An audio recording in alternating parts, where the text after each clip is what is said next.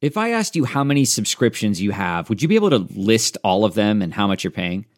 If you would have asked me this question before I started using Rocket Money, I would have said yes. But let me tell you, I would have been so wrong.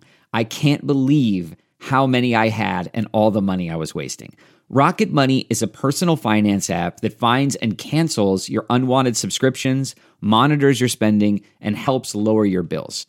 Rocket Money has over 5 million users and has helped save its members an average of $720 a year with over 500 million in canceled subscriptions. Stop wasting money on things you don't use.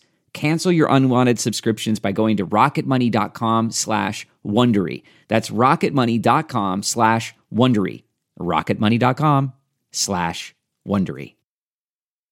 This podcast is supported by FedEx. FedEx offers fast delivery, more visibility, simple returns, and weekend home delivery to 98% of the U.S. population on Saturday and 50% on Sunday. With FedEx, you get picture proof of delivery, ensuring you always know where your package is. Returns are simple with packageless and paperless returns. Plus, FedEx Ground is also faster to more locations than UPS Ground. See the FedEx service guide for delivery information. So, what are you waiting for? See what FedEx can do for your business. Absolutely, positively FedEx.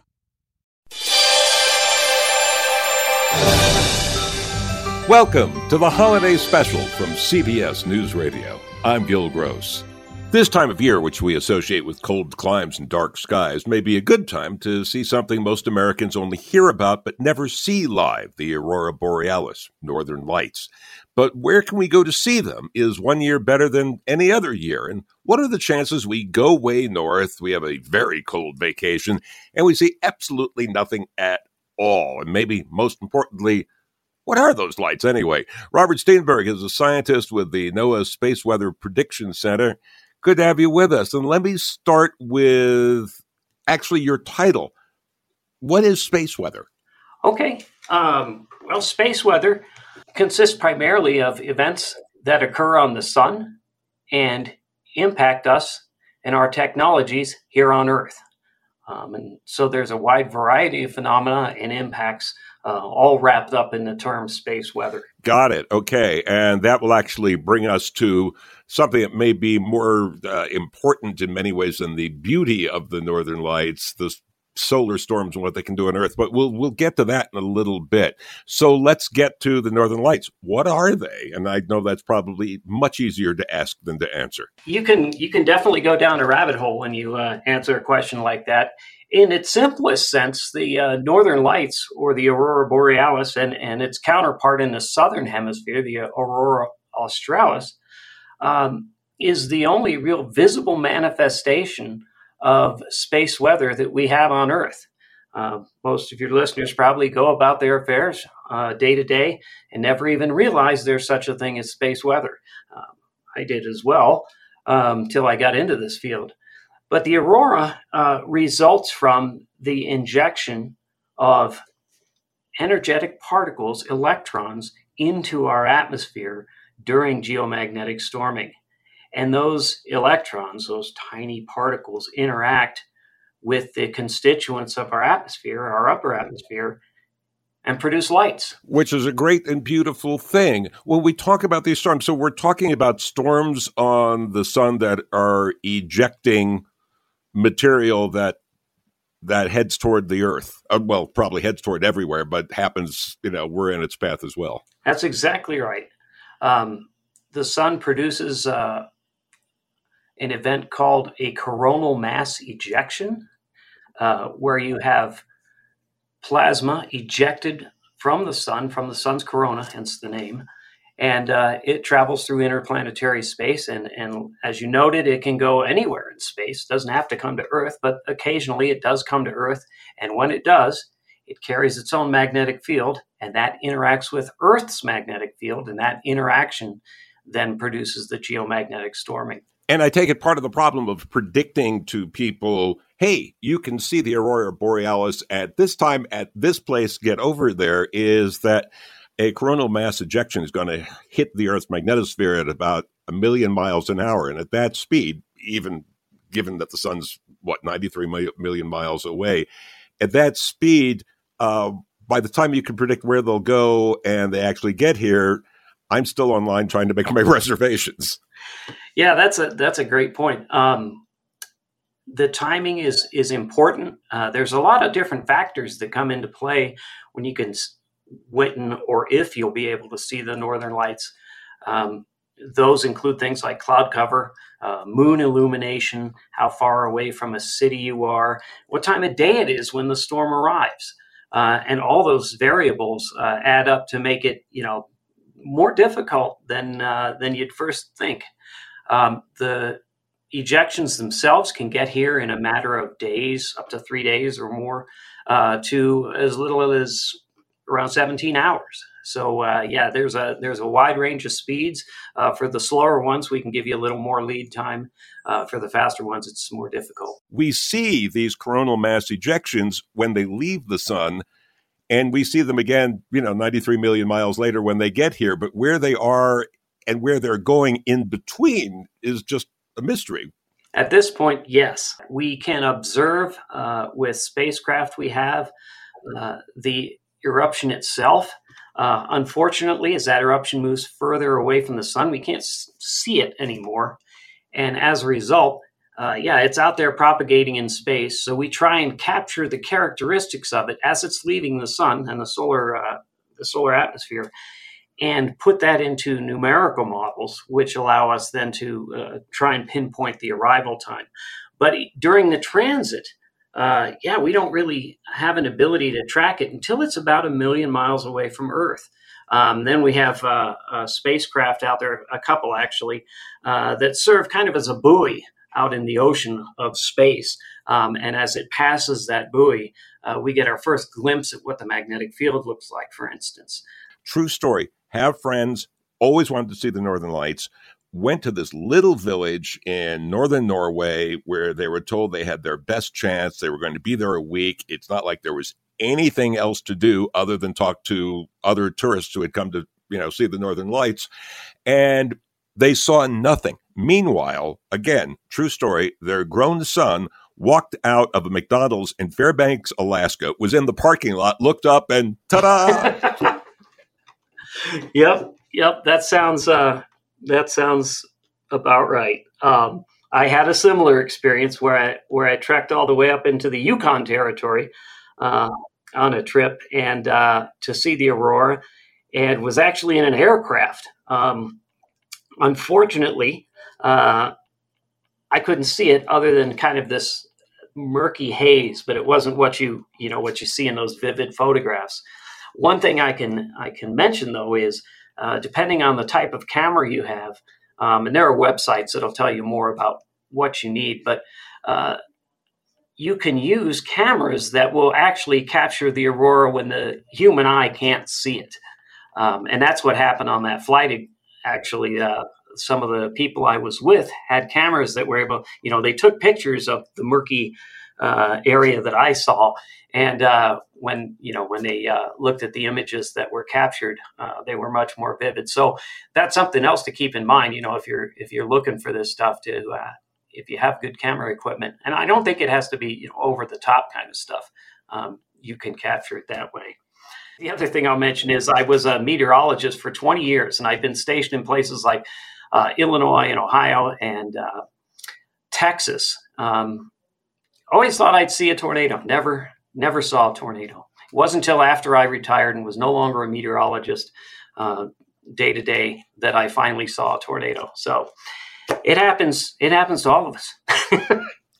but the thing with the camera fascinates me because when um, I was at the North Pole, there were people and in Greenland on on that trip. It was a, a, training trip, how to survive on a crashed C-130 ski bird, and you, you had to live out on the ice.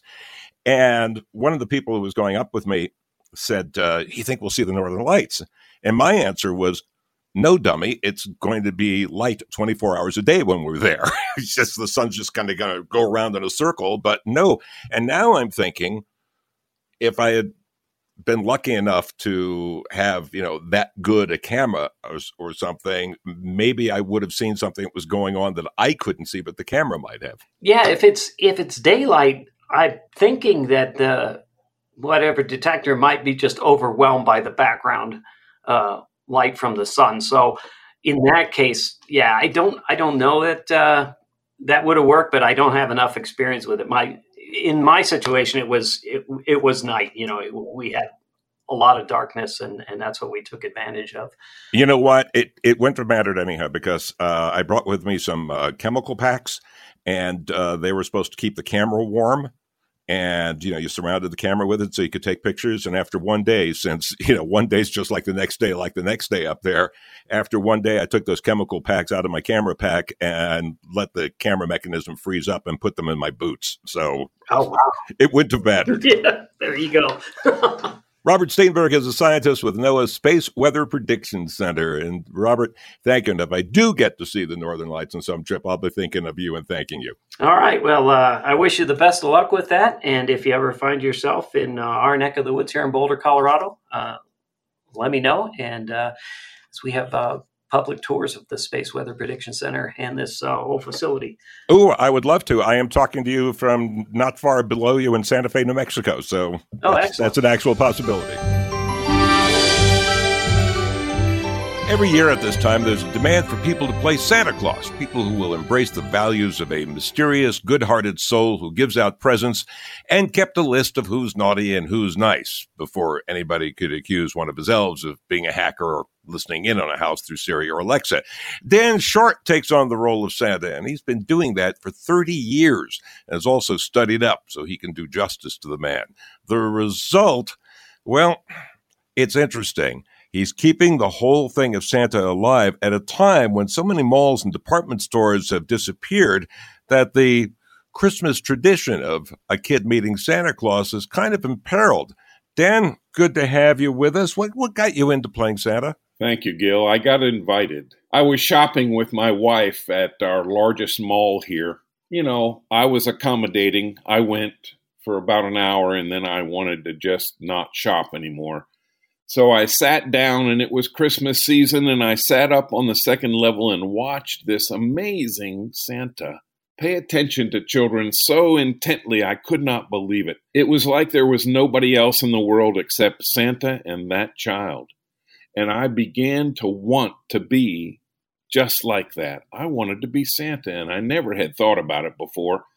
But I went back for hours at a time for five seasons and one finally in the fifth season, he got up. I never bothered him before, but he got up and turned toward me because I was down on his level for the first time, watching the children's faces. And he came toward me, and I was like a kid. Santa's coming toward me. Oh my gosh, Santa, I love watching you work. We shook hands, and he said, Have you ever thought about being Santa?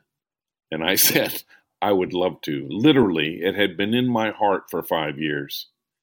And that day he gave me his number and said, After Mrs. Claus and I take a cruise, a couple weeks later I'll call you and we'll arrange for an audition. And then I flew about two months later for an audition in Las Vegas, of all places. 60 other Santas in the Naturally Santa organization met literally to review 14 of us who were, in effect, being invited to be considered. A couple weeks after that, my wife and I got the call that they wanted us to be a Santa, and then I went through training. So it was an invitation that I will always cherish. I think most of us don't even think about Santa Claus training, but of course it makes sense to make sure you're getting the right kind of people. And also, you know, some people can do this for an hour or two at a party, an office function, something like that, a school event, but doing it eight hours or more a day at a store or a mall or wherever, that that's a commitment. Yes, it is. Uh, my very first season, I was assigned to the biggest mall in Iowa, in Iowa City Coral Ridge Mall. And uh, I was a little bit nervous because I didn't want to ruin some child's life with my incompetence, but uh, it went very well. But at the end of that season, that Christmas Eve, I fell into bed in the motel and I couldn't move the next morning. I literally woke up Christmas morning exhausted to, to beyond movement.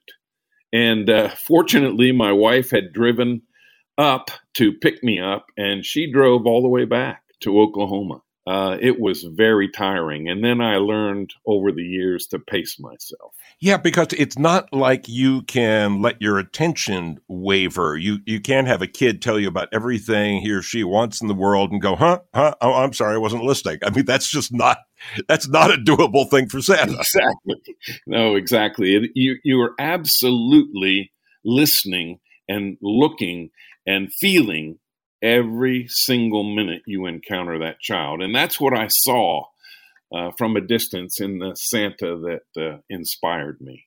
You've written a book about this, The Santa Claus Chronicles Heartwarming Tales from a Real Life Santa. So I want to get into some of what you talk about in there because besides a lot of the stories, which we'll get into in a, in a moment, it's fascinating to look at this because – being Santa isn't just going, you know, ho, ho, ho, and what do you want and get off my lap next.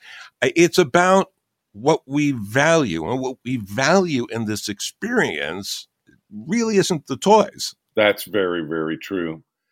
You know, that word value is is the crux of how we approach, how I approach this. I have learned over these years, and I continue to learn how connected the values of the birth of Jesus, the value of Jesus himself as an adult that he has taught us and left us to uh, practice ourselves, the values of kindness and generosity and loving not just your neighbor, but everyone, including the people who are difficult to love.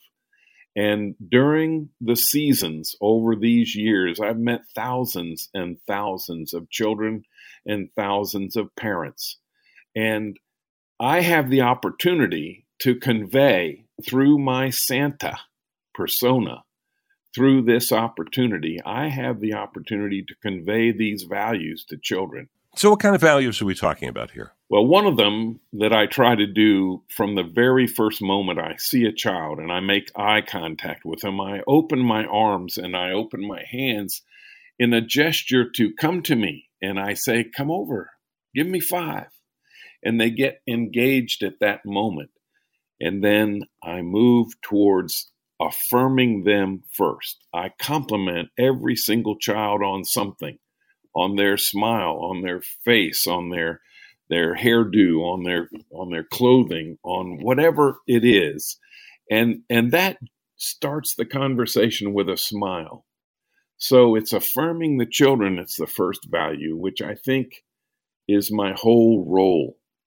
The, the other values that emerge then are encouraging kindness, encouraging gratitude, encouraging love uh, and appreciation and respect for their parents and for their brothers and sisters. Uh, we we engage in a sort of a personal conversation. It's not about the toys yet; it's about them and then we move beyond that.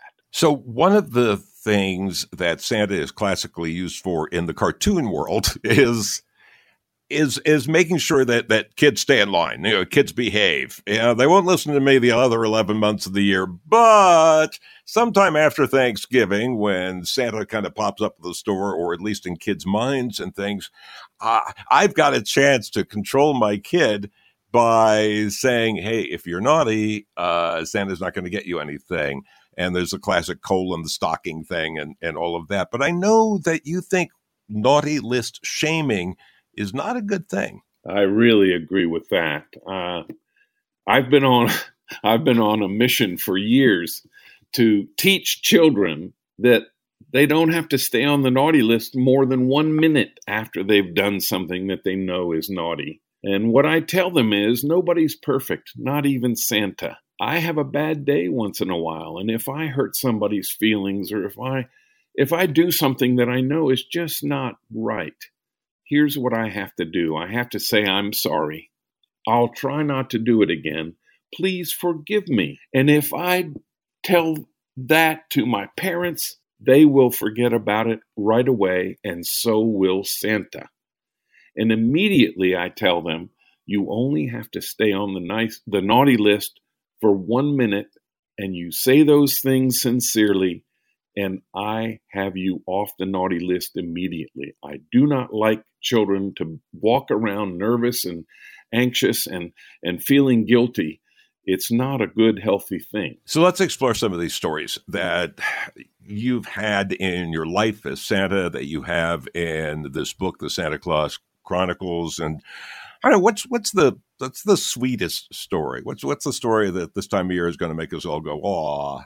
You know, there are some poignant ones where you get a message from a child when you say to them, "What would you like for Christmas?" and they come back instead of toys say, "I want my daddy back home," or "I want my mother to come back," or "I miss my dad," or "I miss my mom." Many, many children parent or parents were overseas, and uh, I took a lot of pictures then with the photo of the uh, the uniformed officer that was missing in that family, with the child and me uh, holding that picture. And let's go to the other extreme. How many little Bart Simpsons do you run into? just oh, get in your lap and wise off to you from a moment one. Oh, listen, you know, even yesterday, even yesterday, I had a, a little guy. I mean, he couldn't give me a straight answer about anything. He was making jokes, cracking jokes. He was being sarcastic. And, uh, and finally I said, you know, I think you may have a future in comedy. And he, and he looked at me and he grabbed my arms and he said, that's what I want to be. so once in a while, I have some insight that is not uh, that, that is totally from some other place that gives me an opportunity to to respond. There's a story about Anna, which you know is a real tearjerker. Yeah, that that uh, little girl was beautiful. I got a call on a on a Friday night, and it was a week before I was supposed to start here in Oklahoma. Um, I got a call from uh, Rosanna, who was the assistant manager there and the set manager. And Rosanna said we had a mom call just a bit ago. It was about nine o'clock at night, uh, just a bit ago, to ask if they could bring their daughter and their two other children to see Santa in a special moment because Anna had been suffering and struggling with cancer all of her five years all of her five years. She had had a couple of surgeries and she had had various other treatments. She was a beautiful little girl. Um, when uh, when we set up the set the next morning, the next day, uh, especially for her and her family, uh, they visited, and Anna was dressed in this beautiful little red plaid dress with a white lace collar, and she had patent leather shoes and little white frilly socks on, and she had a little bald head. She had never met Santa before. Anna was so sweet. I I greeted her. She was just so so gentle and so loving, and she put her head on my shoulder and said, "I love you, Santa." And I said, "I love you, Anna." And a couple of weeks later, just before Christmas. Anna went to heaven. Um, and then a bit later, uh, her mother contacted me to say that just before she passed, uh, she uh, had had a conversation with Anna, and Anna said, Mom, that was the best day of my life when I met Santa. What's it going to be like when I go to heaven? And her mom said, Anna, when you're in heaven, you're going to be sitting on Jesus' lap, just like you were on Santa's lap.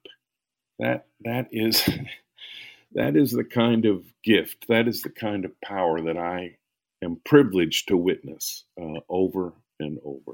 That is so very special. Uh, one one final story that we have time for. I I could listen to these just you know the whole day, but uh, there was Rose, the the elderly woman who just had a grudge against Santa Claus. I love that one. Uh, we took a cruise uh, after the holiday, And uh, so we slept in late one morning and got to the to the dining area, and there were only a couple of folks left. I heard this this kind of voice say, "Santa, I've got a bone to pick with you." I said, "Are you talking to me?" She said, "When I was a little girl, three years in a row, I asked for a Shirley Temple doll, and you never brought it." I said, "Oh, hun," I said, "I am so sorry." I said, I think I remember that. I said, wasn't that during the Depression? Yes, times were tough. I said, well, there was such a shortage of everything. I could not find a Shirley Temple doll for you, and I'm so sorry. I apologize. Well, I asked her if I if she would mind if I dropped her a line uh, after the cruise, and she gave me her address. I searched for a Shirley Temple doll online and found one. I ordered it and it was delivered to me, and then I saved it until about Thanksgiving, and then I mailed it to her in Chicago. I didn't put a return address, I just put a note inside saying, I know you've wanted this doll for a long, long time, and you've been a good girl. So I want you to have this gift. Merry Christmas. Santa loves you. That is the loveliest gesture and the loveliest story. It leaves me with only one last thing to ask you, Dan. If I asked for an official Red Ryder carbine action 200 shot range model air rifle, what would you say? You'll shoot your eye out, kid. See, that's what I was afraid of. Dan, Dan Short's book is The Santa Claus Chronicles Heartwarming Tales from a Real Life Santa. Dan, what a what a lovely thing to give so much time in your life to. Uh, thank you on behalf of uh, all all the little kids and grown-ups like Rose who now still have some hope that their dreams may be fulfilled. Dan Short, thank you so much for being with us. Thank you, Gil. Merry Christmas and Santa loves you too. Keep being a good boy, okay? I'll try, but I may have to call you back next year and ask again how to get off that naughty list. Merry Christmas. Merry Christmas.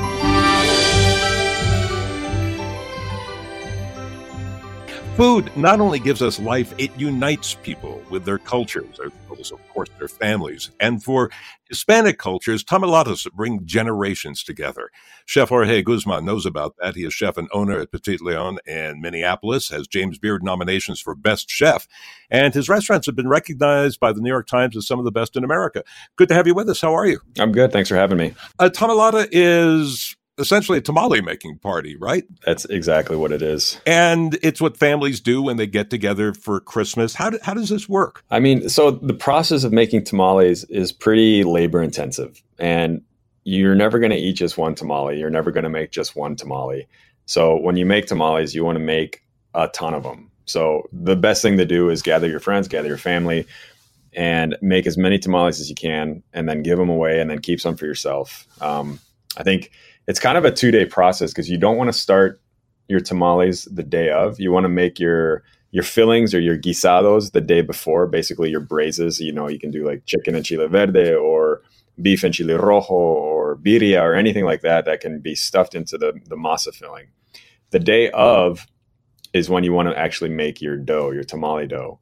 Um, and then you basically gather your friends and your family and you just start an assembly line and you start making tamales. Yeah, it is something like an assembly line. Everybody kind of gets, you know, the task, the part of making the tamale that um, they're either most expert at or they just, you know, want to do without starting a fight. And uh, it just, and it just goes from there. It's, it's lovely because it gets everybody in the kitchen or extended into another room if you need the room and you know working together and talking at the same time they're doing all this yep exactly it's also a great idea you know if if you want to throw a holiday party and you're out of ideas, just have a tamalada, you know, and and have at it. Have your closest friends over, crack some bubbles and some wine, and see see what happens, and see how many you can make. What's really nice about this is, you know, a lot of times in the holidays, what happens is the family kind of breaks up. Uh, according to uh, age or uh, political affiliation or you know, whatever. Or you know, somebody wants to watch a football game and five people go off in a room, you never see them again. But this this really gets everybody together and talking and enjoying one another's company, and for that alone, it's a lovely thing. Yeah, absolutely. I, I, I couldn't agree more. So what can go wrong in constructing a tamale, whether we're talking about doing it at a party or you know we're just trying to make them at home? What because you know a lot of people listening just oh yeah I, I, I like them. I order them at a restaurant or a stand and and that's great. But in the actual making of it yeah. before we get to what can go right what can go wrong. So if you've never made tamales they they can be pretty intimidating you know? It's there's a lot of questions on like how do i make the dough? How do i fill it? How do i wrap it? You know everyone's got their technique. Um, i think let's start with the filling. You want to make sure that you've got a filling that has enough sauce to it because if it doesn't, you know, it could end up being super dry. So make a braise, make sure there's enough sauce. Let the, you know, shred your meat uh, and let it cool in that sauce overnight so it gets really flavorful. And then, you know, hopefully you've got enough that you can have a little extra sauce that you can put into the filling as you're making the individual tamale. The next thing is your your dough. You want to have really good quality um, uh, maseca, and I'm going to plug Masienda. You know, they're good friends of mine, and they're a company that sources heirloom corn out of Oaxaca, and they they have masa maseca that you can buy online and get it shipped directly to your to your door, and it makes a, a heck of a difference when you're making tamales. That that real flavor of corn. Um, the store bought stuff is just fine, um, but if you can get the really great stuff, you know, go ahead and splurge for that. And then lard. Um, you really want, you know, you can use vegetable shortening, but if you can get your hands on some really great leaf lard and lard, um, that's really going to make your tamale super soft. It's going to make it very flavorful. It's really going to give you that kind of authentic taste of what a tamale is. Um, and you know, make sure you've got enough baking powder, and not enough, not so much that it affects the flavor, but you want the tamale dough to actually rise.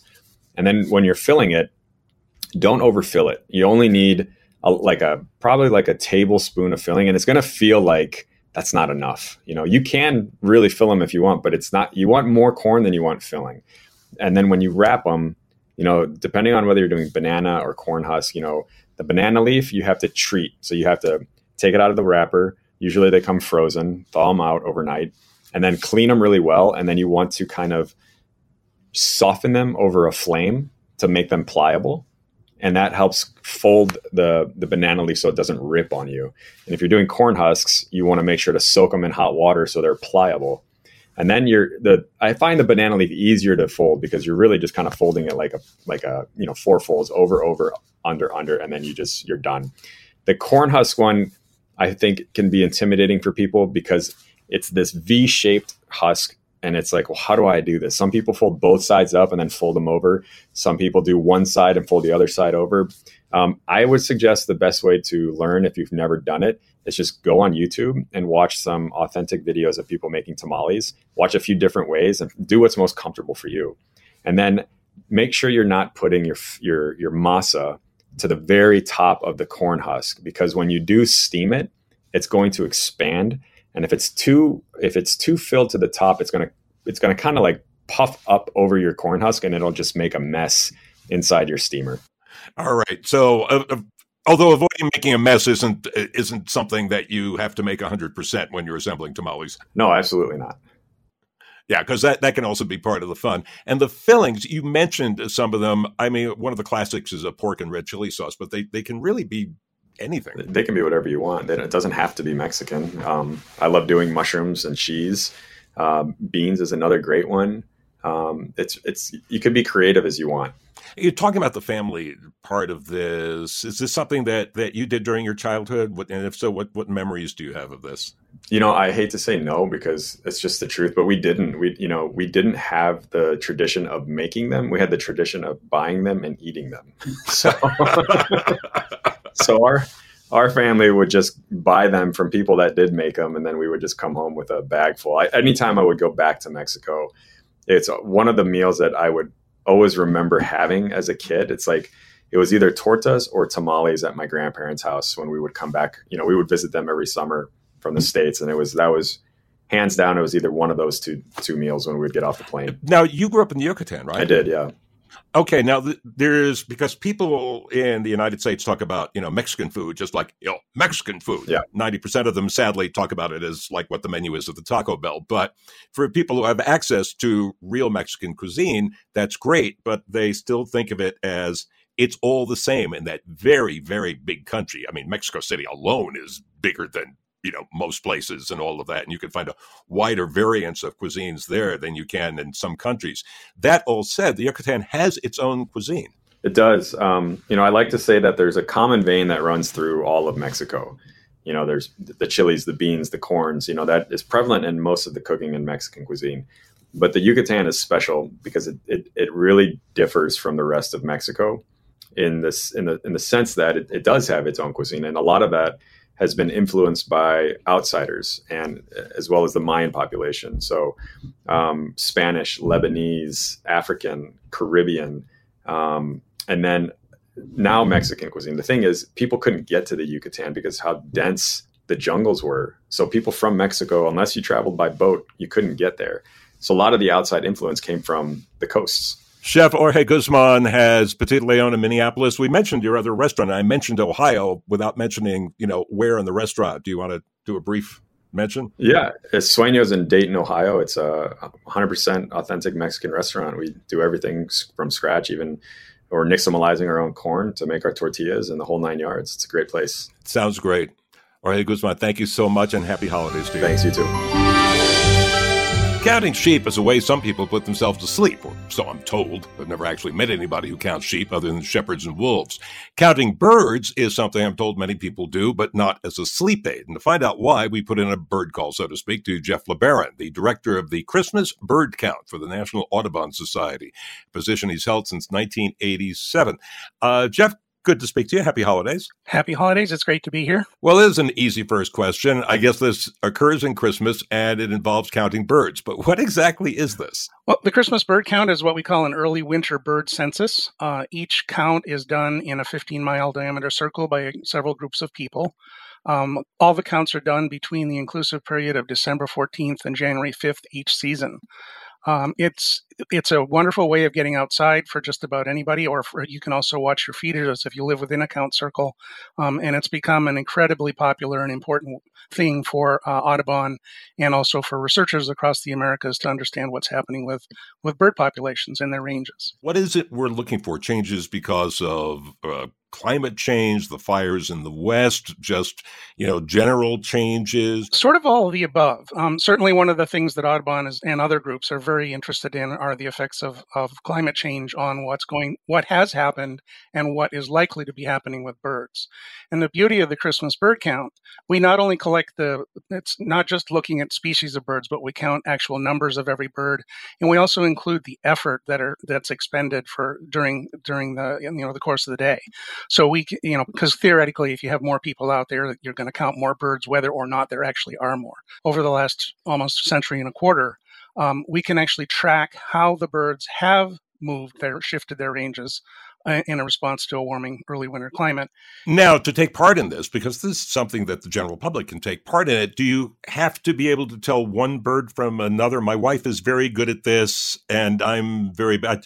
I, I do know blue jays are blue, but but when we get past that, it's kind of rocky. Yeah, well, you don't. Any given person doesn't have to be a bird expert, or even. I mean, we we love having new birders on on not only on the Christmas bird count, but also you know in general in birding because you know we need to bring new people into the fold. Um, you'll never you'll never a beginning birder will never be by themselves in the field. Um, most of the counts are done with a group of people where you have a party leader who knows the area and the birds, and then the rest of the field observers go along and you know are, are telling things. I can tell you from personal experience that we as we as sort of experience that we fancy ourselves to be experienced birders. We think we know where the birds are going to be, so we tend to go from A to B to C looking for the birds in those locations. Whereas a new birder, they're they're like sponges. They're just absorbing everything and looking at everything. And you don't have to know what something is to be the first one to see it. So it's very important. You know, it, it's it's exciting to have new birders on board, new birders of any age and also any ability uh, to to sort of bring the new blood into the into the CBC.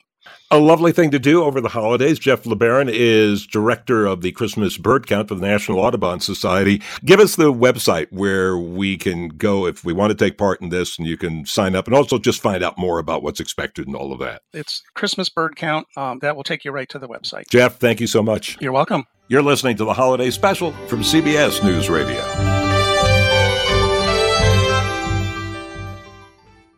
The Hargan women seemed to have it all. We were blessed. My mom was amazing. But detectives would soon discover inside the house there were the bodies of two women. A story of betrayal you would struggle to believe if it wasn't true. I am just praying to God, this is a sick joke.